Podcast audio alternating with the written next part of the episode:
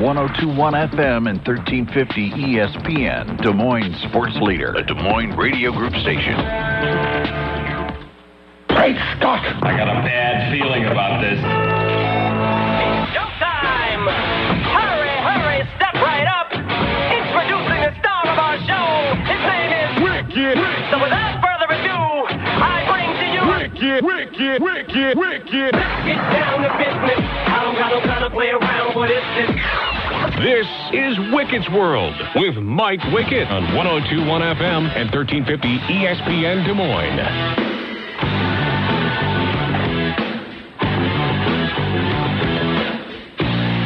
For some reason, Your headphones are dead. my headphones died. This happened at the start of last oh, week's show, too. And then I got shocked. Static electricity will do Yeah, that. something just happened there. Yeah. My Win goodness. a Peloton. Danny Bishop is keeping us on the air today. Hello, Danny. How are you? I am doing well, sir. How are you? I'm okay. My ears just hurt after that. If you're watching on the video, I had to sh- shake these things right out of my ear. Yeah, I have no working headset over here, Danny. So uh, when we play audio, it's going to be a real fun I'm show. going to point to you with Yeah, the It's going to be old fashioned. You turn my mic off and on. Maybe that'll that'll help. No, that did it last week. No. Okay. How about me? Well, let's see. Nope. Anyway, Okay. on to the sports. We will make it work. It's not the first thing that went wrong today. You know, when you're not wearing headphones in this industry, it's kind of like working. My ears hurt from getting shocked. Uh, it's uh, it's kind of like working without a net, and um, that is kind of like I what do- we're doing right now. I do miss her. Yeah. Whole lot of football uh, to get to. And you know what's so strange about this time in uh, in the sports world? There are so many football stories, and we're nine days out from the Super Bowl. And the Super Bowl is the least of the discussion. There's so many other things that have happened this week. Of course, we will talk about and hear from Brian Flores and the lawsuit he has uh, put out against several NFL teams, class action lawsuit, and against the NFL itself. Uh, the Tom Brady retirement, I think I mentioned it last week. I expected Brady to retire, but I wouldn't be shocked if he came back. The word comes down. We'll talk about that coming up for sure before we get out of here. Um, and then Jim Harbaugh, which surprised a lot of people. And that whole situation of is he going to stay in Ann Arbor? It looked like he was going to wind up as the next Vikings head coach, but he stays in Ann Arbor and goes back to Michigan. But I do want to start with a little bit of what happened last week because I expected a Rams Chiefs Super Bowl. Both teams were favored. This was kind of chalky. I understand that. And we wound up getting, you know, a bit of an upset, I guess. The bigger upset of the two was the Bengals, who are a seven or a seven and a half point favorite or whatever it may have been, uh, getting a win over Kansas City at Arrowhead. And not just a Kansas City at Arrowhead, they came back down 21 to 3. You want to talk about a choke job in the AFC Championship game? The Kansas City Chiefs that was a choke job. And I know a lot of people are, looking ahead to the Super Bowl, and I will too. But I had to get on the air and start talking about what happened last week at Arrowhead because Kansas City was rolling in this football game, and Cincinnati had no answers for for the uh, for the Chiefs in this offense. The biggest play of this football game, it happened at the end. I think the biggest momentum shift game, uh, changing moment, happened at the end of the second quarter. Now, Kansas City blew through their final timeout when they attempted a challenge.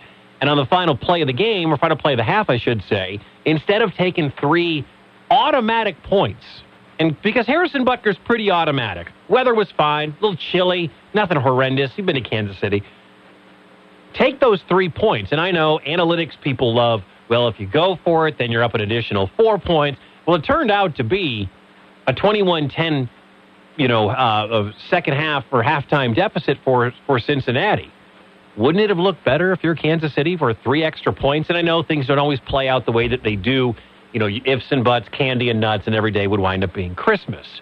But when they shut Tyreek Hill down a couple of yards shy of the end zone, to me, that was one of those, uh oh, Cincinnati is here to play. Cincinnati's not scared of Mahomes. Cincinnati's not scared of Tyreek Hill. Cincinnati's not scared of Andy Reid and that wild, crazy, potentially great Kansas City offense. And then in one of the great coaching moves of the entire offseason, instead of sitting back in a zone the entire time where they would rush four and drop seven, you saw what Cincinnati did defensively, where they ran three and dropped eight and played more man in that. And that, along with the robbers sitting right there in the middle, and that disrupts a lot of that Kansas City passing game that goes over the middle. I mean, you always see Tyreek Hill coming across the middle or uh, uh, Travis Kelce running up a seam or something like that. There was a robber, there was a spy, there was someone keeping an eye on Patrick Mahomes for most of that second half. His quarterback rating, his QBR in the first half was 98. Patrick Mahomes' QBR in the second half was 1.4. He was horrendous in the second half. Threw the bad pick early. Never, ever actually looked comfortable in that second half or what would wind up being the overtime for Kansas City. And a credit to, to the Bengals and that offense where Joe Burrow never flinched. We always called Joe Montana Joe Cool, but I think we got to start calling Joe Burrow Joe Cool. And what I think is going to be the biggest factor, it's not, I don't think Burrow's the biggest factor in the Super Bowl for Cincinnati to succeed. And here's why I say that. The game before the AFC Championship game, Burrow got sacked nine times by the Tennessee pass rush. Nine times. Because Cincinnati's offensive line is average at best when it comes to protecting for Joe Burrow. And this is one of the reasons why, if you go back a year ago, I can't believe that Cincinnati didn't draft Penei Sewell, the stud offensive lineman now playing for the Detroit Lions. And I know they took Ja'Marr Chase, and Ja'Marr Chase is fantastic and probably will be fantastic for the next 10 years. But when you watch Burrow, who remember remember a year ago, that offensive line collapsed, and Burrow wound up blowing out an ACL, an MCL, a PCL, like all of them, right? So that to me was like, man, you got to protect that dude. But they took Ja'Marr Chase. Obviously, the offense is great. Obviously, Ja'Marr Chase is going to be great, and obviously, they're in the Super Bowl. So what the hell do I know? But I go back two weeks ago when Tennessee feasted on the Cincinnati offensive line. What's Aaron Donald going to do? What is Von Miller going to do? How do you offset that? You run the ball. You hammer the ball. And that is exactly what they did in the second half against Kansas City. Joe Mixon was fantastic.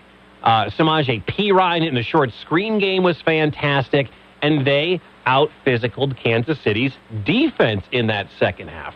Which is fan. I mean, that to me is one of one of the things, one of the ways you offset a vicious pass rush, like what the Rams are going to bring nine days from now when they're playing at home, when they're playing that home game, because there's going to be a lot of Rams fans that are to be in the house. It's going to be very difficult for that offensive line to function on the silent count because they're basically playing a road game. Expect Cincinnati to run the ball more than throw. Well, now they'll still throw the ball a ton, but still emphasize running the ball with Joe Mixon, who has been at times just incredible, incredible this year. Now, as for Joe Burrow, you know, I mentioned that he's had to live behind an ugly offensive line. And one of the things that Burrow talked about earlier this week was it took him a little while to get used to it, but he's learning how to extend plays again. It's night and day from the first half of the season. You know, I was wasn't really able to do any of that the first half, and you know, I've really started to, to come into my own in that in that sense, making plays, extending plays. Uh, that's something I've always been able to do, and you know, I'm starting to finally feel like myself and you know able to pull out of some of those tackles when you know defensive players have me wrapped up in the pocket, and I'm starting to be able to to get out of those situations and make some plays. And this is not a guy who is Lamar Jackson, but he's still a guy who can move. I mean, there are guys out there that are able to get out and make some plays with their legs and extend, and as he said, escape some of those tackles. But one of the keys for Burrow, as he said earlier this week, was he's just got to remain patient sometimes you got to sit in the pocket and you know a route's going to come open and you got a defensive lineman like Chris Jones or Jeffrey Simmons bearing down on you and you have to sit in there and make the throw. That's part of playing the quarterback position. I think, you know, not only just doing that, but when you get up, you don't you don't complain, you don't have bad body language when you get up. You know, you just get get up and go on to the next play. I think people appreciate that. One of the, the, the keys there is the chemistry and the trust and the fact that like he said in the very beginning of that soundbite, you're sitting back there in the pocket and you know a guy is going to break open. I can't imagine, and I've never played quarterback in the National Football League. I know, Danny, that comes as a real surprise to you, but I, I've never played quarterback. Never? At the collegiate level, at the NFL level. But when you've got guys like Chris Jones or whoever crashing down on your offensive lineman, and you know you have two and a half seconds to throw the ball, maybe three seconds to throw the ball, and that clock is going off in your head. One 1,000, two 1,000, and there's a panic. And this is what separates some of the greats from some of the, the junk quarterbacks in the National Football League is that ability to have the clock go and you wait and you wait and you wait. And maybe you step up to extend the play by a tenth of a second or two tenths of a second or whatever because you know that perhaps there's a double move Ja'Marr Chase or Tee Higgins or Tyler Boyd have to go through. Or there's a spot 15 yards down the field that takes an extra three tenths of a second for them to get to as opposed to a quick pass. That's the poise of Joe Burrow. That is the poise that we are seeing in just year number two of Joe Burrow and these Cincinnati Bengals, who I think. I, I don't know who the, the, the world is rooting for. I, I have no clue because on the other side, yeah, it's Los Angeles, and, and a lot of the Midwest doesn't like the West Coast, and we don't root for, you know, Los Angeles and Hollywood, Holly Weird, the glitz and the glam of L.A., all the celebrities that are going to be at the game. You know, here we are in Des Moines, we're in Iowa, we're in flyover country. They don't ever talk about us. It's only a it, they only the Weather Channel only talks about a snowstorm when it hits New York. But I feel like people are rooting for Matt Stafford. I really feel like people watch Matt Stafford play for the Lions for so long. You saw the talent. He put up big numbers all the time, and you root for a guy like that. You know, I I was at a game where the Lions were playing these the, the Cleveland Browns, and maybe you've seen this game highlights on YouTube or whatever. And it was Stafford versus Brady Quinn. And my buddy and I got tickets at the last minute, and we went to the game. And it was a 43 42 final, something along those lines. I don't even remember the final score. It doesn't matter because Quinn and Stafford were just throwing haymakers at each other. And Stafford got injured in that game, and, and his arm was, his shoulder was busted. And I remember he was mic'd up at the time, and he said something to the effect of, I'm going out there because the Lions were driving down the field. And I think he threw a touchdown pass with a broken clavicle. It was a meaningless game. It was late November. Lions weren't going anywhere. They're never going anywhere. But the grit, the determination, the toughness that Stafford showed as a quarterback for the Detroit Lions, I think, and the fact that he's played for such a craptastic organization, finally to get the success, you root for a guy like that. And in Detroit, they're rooting for him. Even though he left their organization, he knew that it wasn't going to ever go anywhere. But what he did for that city, he gave them hope. He and his wife Kelly donated a ton of money and a ton of time to the city of Detroit. I think a lot of people are happy for Stafford. The biggest thing for me is just getting to continue to play with this group of guys. Um, every year, a team is different. The group of guys is different, and uh, this is just a special opportunity to continue to play with this group, which is amazing for me as a player coming to this team my first year and, and getting to uh, getting to continue to play. So I'm just enjoying that, enjoying that process, and taking it day by day. And he kind of struggled in that NFC Championship game against uh, the the San Francisco 49ers, especially early. It was a boring game early early on, you know? 0-0 after that first quarter. It looked like San Francisco was going to physically have their way with the LA Rams. They were kind of punching them in the mouth. They were very tough at the offensive line spot, giving Stafford all kinds of problems. The running game was effective. You know, it was a typical Niners game. The problem for San Francisco is they have Jimmy Garoppolo at the quarterback spot, and Jimmy Garoppolo is the worst quarterback that was in these NFL playoffs. Meanwhile, the Rams just kept on doing it, kept on going. Stafford had a big second half, had a big fourth quarter, and it was just great to see because, as Dan Orlovsky from ESPN said on Get Up earlier this week, Matt Stafford is is at his best when he has to be. Matthew's at his absolute best when he has no other choice but to be. That's when he's at his best. And really, yesterday in the fourth quarter was kind of 13 years in the making. He's been in that moment and had had to play that way or needed to play that way for such a long time, but it never mattered to anybody outside of Detroit. So he's been prepared for that moment for such a long time. And there has never been an organization that has wasted more Hall of Fame talent than the Detroit Lions. You can say, well, Wickett, your Packers only won two Super Bowls with Hall of Fame. Yeah, but think about that. They won a ton of division titles. They went to the playoffs all the time, and they won. Favre won one, Rodgers won one. Who knows what the future holds for Rodgers? I'm going to talk about that later on in the show. But the, think about this: the Lions had Calvin Johnson, who you could argue is a top three or top five wide receiver in the history of the game. Barry Sanders, who I believe is the greatest running back in the history of the game. And, and, and by the time Stafford is done, he might be top two, top three statistically in the history of the NFL. And if he goes on to win this Super Bowl in nine days, you might be talking about a guy who's a Hall of Famer. And I don't think anybody would have put him in the Hall of Fame when he was playing for Detroit. He gets new life at the back end of the prime of his career. This could be the stamp that everybody has been waiting for from Matt Stafford, who was never going to get that stamp because he played for a horrendous organization uh, in, in Detroit. So I think there's a lot of people rooting for Stafford and that story. There are a lot of people rooting for Cincinnati because two years ago they were so bad they had the number one pick in the draft and they took Burrow. And the Bengals have been horrendous since forever. I mean, even when they get in the playoffs, when they had Andy Dalton, he never took Marvin Lewis's team serious. They weren't a very good football team. That wasn't a good franchise. You know, there was the Pac-Man Jones and Vontaze Burfict, and they were the Bungles, and they net. But I think there are a lot of people that root for Joe Burrow. A lot of people that are rooting for this organization. You like Ja'Marr Chase. You, you like what the Bengals are doing, and it's fresh blood. It is not Mahomes.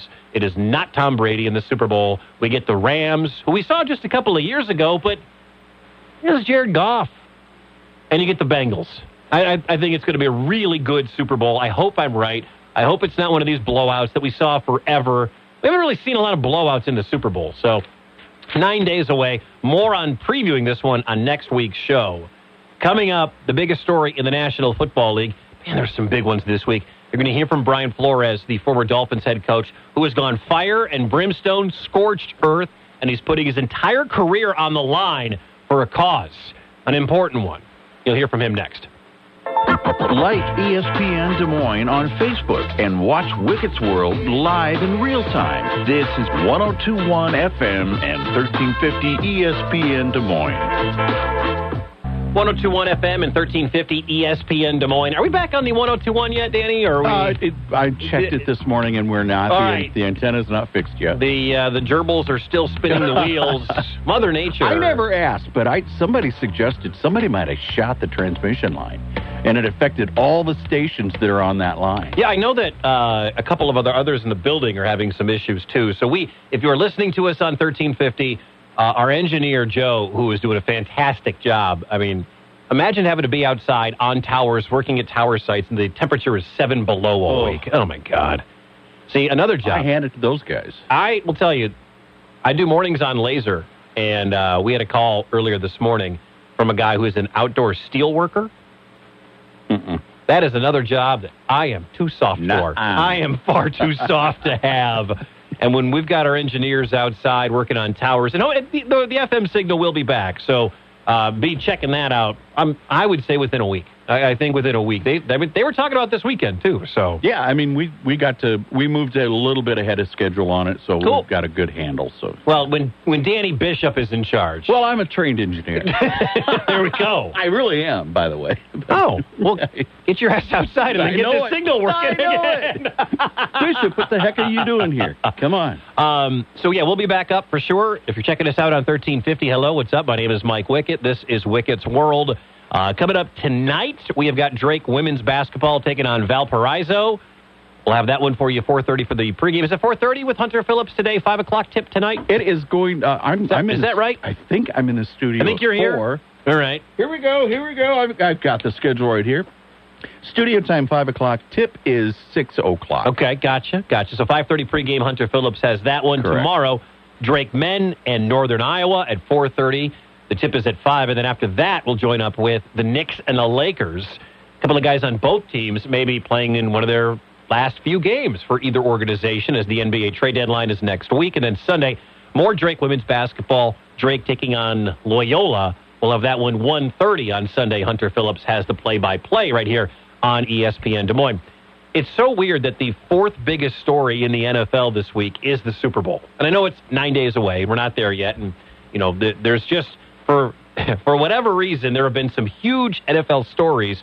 I talked about the AFC and NFC championship games. I'm going to get to Brady. I'm going to get to Harbaugh. And I'm going to talk about some quarterbacks that are on the move potentially if I've got time before I get out of here. But the Brian Flores story has just been massive. And Brian Flores, the former Dolphins coach, a member of the Bill Belichick coaching tree, has filed a lawsuit accusing the National Football League of sham interviews, incentivizing losses, and pressure to improperly recruit players. We're going to hear from Brian Flores right now. Uh, here is what he told Greeny about why he is filing the lawsuit. We didn't have to file a lawsuit for, for the world to know that there's an, an issue from a hiring and firing um, practices why did you- in the National Football League. Why, that, that's Um, correct. A like lot of people just- have pointed this out. So why did you feel you needed to do this? because we need change. That was that was that was the number one reason. And I know there's there's a sacrifice, there's risk to that, but um, at the end of the day, we need change. We need change. Um, I, I know many very capable um, black coaches, um, some of my staff who I know, um, if given an opportunity or when given an opportunity, are going to go and do a great job on their interview. Um, and I would just hate for that uh, to be a to be a waste. There's no doubt that the National Football League is an old boys club, good old boys network. There, there's you, you can't look. There's one black head coach. It's Mike Tomlin. He's the only one. I believe there are two black GMs. One, the new guy in Chicago, Poles, and uh, the guy in uh, in Pittsburgh. I believe that's it. And I'm not saying that you need to hire someone based on the color of their skin, but there is something out there that we have. Wait, wait, what? Eight or nine NFL coaching options out there. There were nine vacancies. I think six have been f- filled so far, and they're all by white dudes. And, and, and maybe those are the guys that are best for the for the job. Maybe those are the best candidates.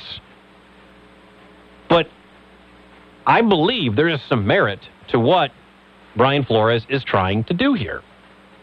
You know, with the investigation into the Washington football team, that produced the Jay Gruden or Jon Gruden story, and Jon Gruden being let go, stepping down, getting dismissed. However, you want to phrase it, Gruden's no longer the head coach of the Raiders because of a lot of racism inside of his emails.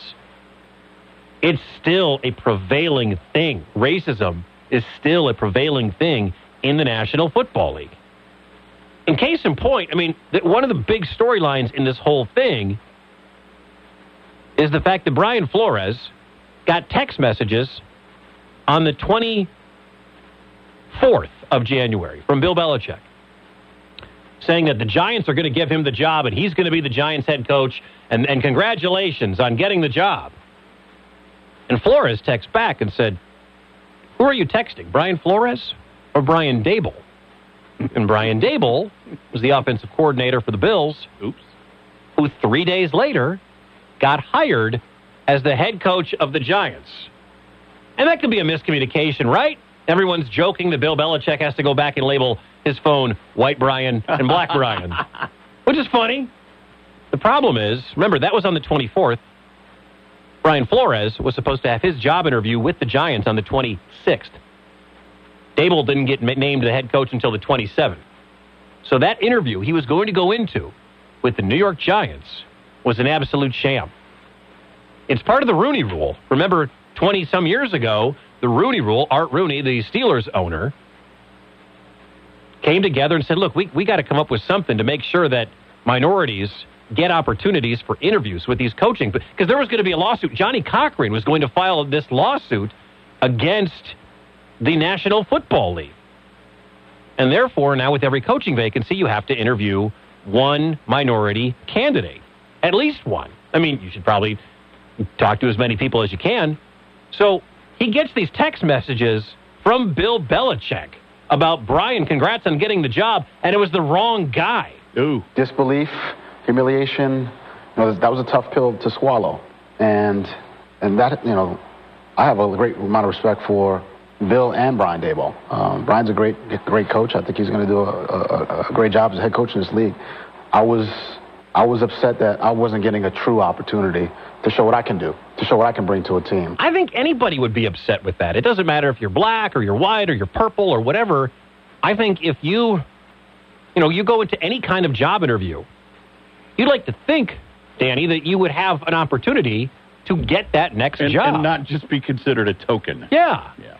I mean, why am I wasting my time? Why are you wasting your time? If this isn't, if there's 0% chance that this is going to happen. And some people are like, well, why would he even do the interview? Because he still went and did the Gotta go interview. through the motions. You go through the motions. You, you have that, you, you do what you have to do because there will be younger black coaches years down the road that this hopefully will build towards and giving them more opportunities. You, you do it as well because, well, maybe it is a token interview. This has always been my thought. Maybe it is a token interview and they're just, the, the team is going through the motions, the owner is going through the motions. But maybe you catch the eye of someone who's an assistant GM that three years from now gets a GM job and he really liked you in that interview, whereas maybe the general manager didn't like you. And he can pick up the phone and say, hey, Brian, loved that interview you gave us when you were trying to, to get the Giants job. Loved all your answers. I've been thinking about that interview. Let's stay in touch. And then three years later, maybe you're an, a legitimate candidate as opposed to being an illegitimate candidate because the Giants screwed you. Now, there's also the story out that when he interviewed for the, the Broncos job a couple of years ago, the one that Vic Fangio got, the 66 year old white dude, it's a terrible hire. But what Flores is alleging is that when he went in for his interview, that John Elway and the rest of the team presidents and management and all that, they were all hungover. So did they not come into that interview with the amount of professionalism? And this is again his word against a lot with the Denver stuff. He's got the text messages with the Giants. Like that that's he's got the Bill Belichick text messages, right? So that's pretty legit. But with Denver, it's his word against theirs. But he just he you can kind of get the feeling when somebody's not all there. I've been hungover. a lot. No. I, mean, I know. And so there's that. There's the Stephen Ross stuff, the owner of the Dolphins, who allegedly tried to offer him $100,000 per loss in 2019 to get a better draft pick. What coach is going to want to do that? One more from Flores when he was asked about what he wants to see come out of this. I would like to see the hearts and minds, and I, and I say that, I want the hearts and minds of the people making those decisions to change in a way where they want to or, or have a feeling to hire someone of color. Um, that they can relate to that person, that they can uh, build a relationship with that person, because I think that's that's a little bit of the issue. The familiar, familiarity isn't there, and I think we need to open up a little bit more, and there's an opportunity for that. And it's not that I'm on the air here on ESPN Des Moines and it's Wickett saying we need to fill half of these coaching vacancies with black guys. But they should get the same consideration as everybody else. And the way this feels and the way this has felt, they're not. And Brian Flores is doing something here that's pretty damn bold.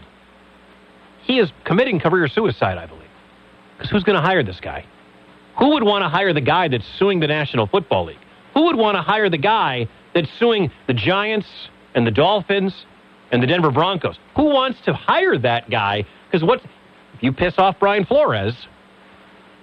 What's he going to do the next time? Is he going to come up with some lawsuit, frivolous or legit, against your organization? Who's going to want to hire that guy? So, what he's doing at the NFL, I believe, is career suicide. Could he be a college coach? Could somebody give him a chance down the road? I, I, I have no idea. I think Brian Flores is a good coach. I mean, his team started out one and seven this year, but then they won seven straight, almost made the playoffs. So it's it, you know, what Brian Flores is doing is trying to enact some actual change. He's sacrificing his career for it, and and I I believe there's some legitimacy to it. Absolutely, there's some legitimacy behind everything that he is doing. All right, coming up, I'm going to switch gears. More again, so much football going on this week, and there is no game other than the Pro Bowl. Pro Bowl sucks. But Tom Brady retires, Jim Harbaugh goes back to Ann Arbor, and if I've got time, some quarterbacks that could be on the move. You're listening to Wickett's World on 1021 FM and 1350 ESPN Des Moines. 1021 FM and 1350 ESPN Des Moines. Coming up, the quarterbacks that could be on the move. There are a lot of quarterbacks that could be on the move.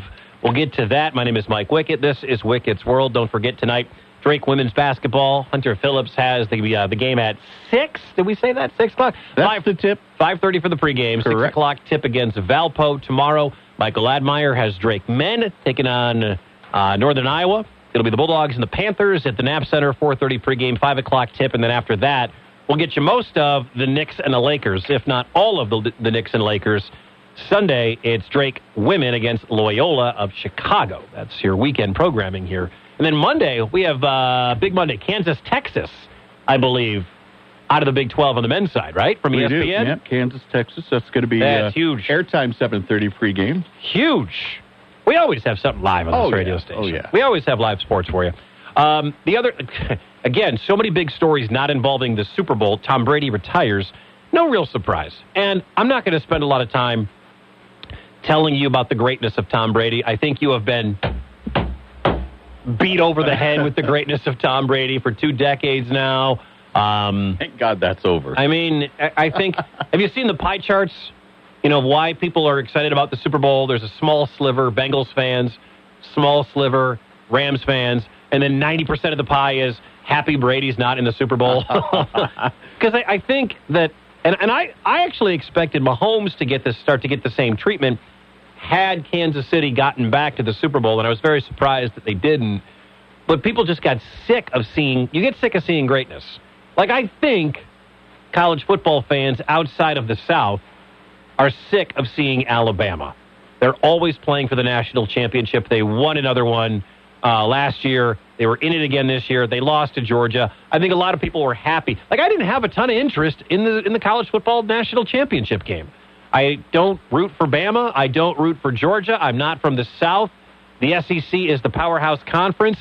I think there are a lot of us who get sick of seeing like when the Lakers were winning all their titles. You're like, ah.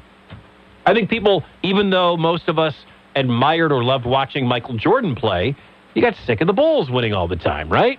Is it part of the part of the coverage? It's just over covered. Yeah, I just feel like you know Brady has been. You can't argue his resume versus anybody else's resume in the history of the National Football League. Who's gone to ten Super Bowls? That's insane. That's stupid. It's hard to get to one. Ask Dan Marino. It's hard to get back to a second one. Ask Aaron Rodgers. Only a few guys have played in three, and that dude played in ten. It's just it's it's it's incredible. And he won seven. He won six in New England. He won one in Tampa. And at 44, you can argue he was the MVP of the league. Y- you really can. Um, I think he got out at the right time. He had one major injury on his knee about 12, 15 years ago. Remember that year when Matt Cassel led New England to a 10 win season and didn't make the playoffs, which was really strange. And then Cassel got paid by the Chiefs, and then Cassel sucked with the Chiefs, and Brady came back and continued on his Hall of Fame career. He's 44 years old. He's got five Super Bowl MVP trophies. He's got seven Super Bowl rings. He did it in two cities. He did it with two systems. He escaped mostly any sort of major injury. I don't worry about CTE with that guy. Yeah, you know, there's just there's so much about Brady getting out now that makes sense. No one's supposed to play this late in their career at this level at 44 and be an MVP candidate. It's not supposed to happen. Wake me when he uh, they send him to Mars. I mean, what can't he do? He's worth hundreds of millions of dollars. He's got his TB12.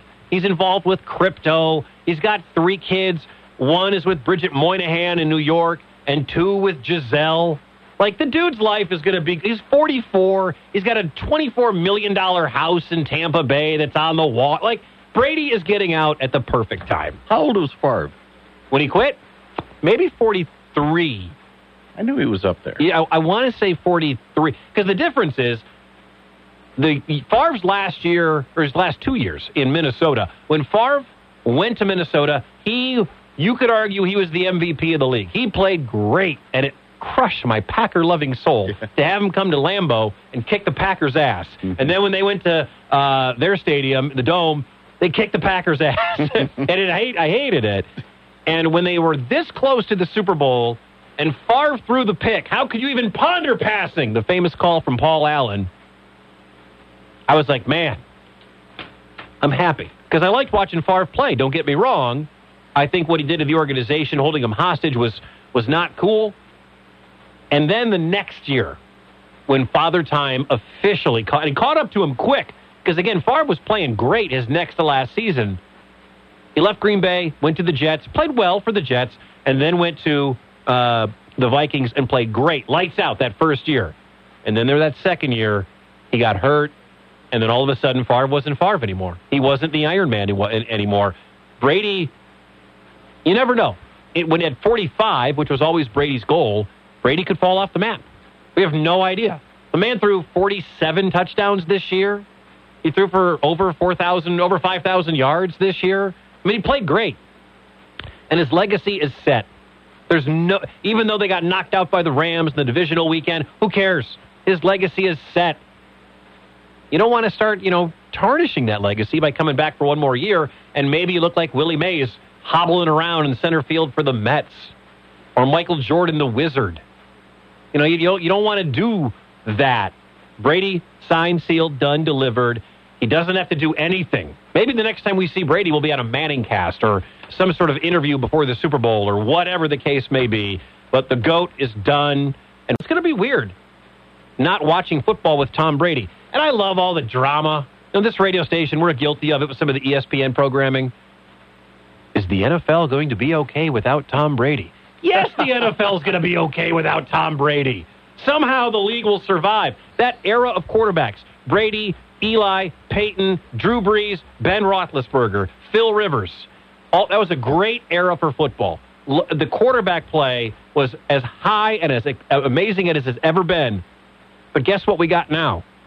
You know, we got two old guys in Russell Wilson and Aaron Rodgers, and then we got Mahomes and Josh Allen, and we got Lamar Jackson, and we got Justin Herbert and Joe Burrow, and these young guys that are ready to take it to the next level.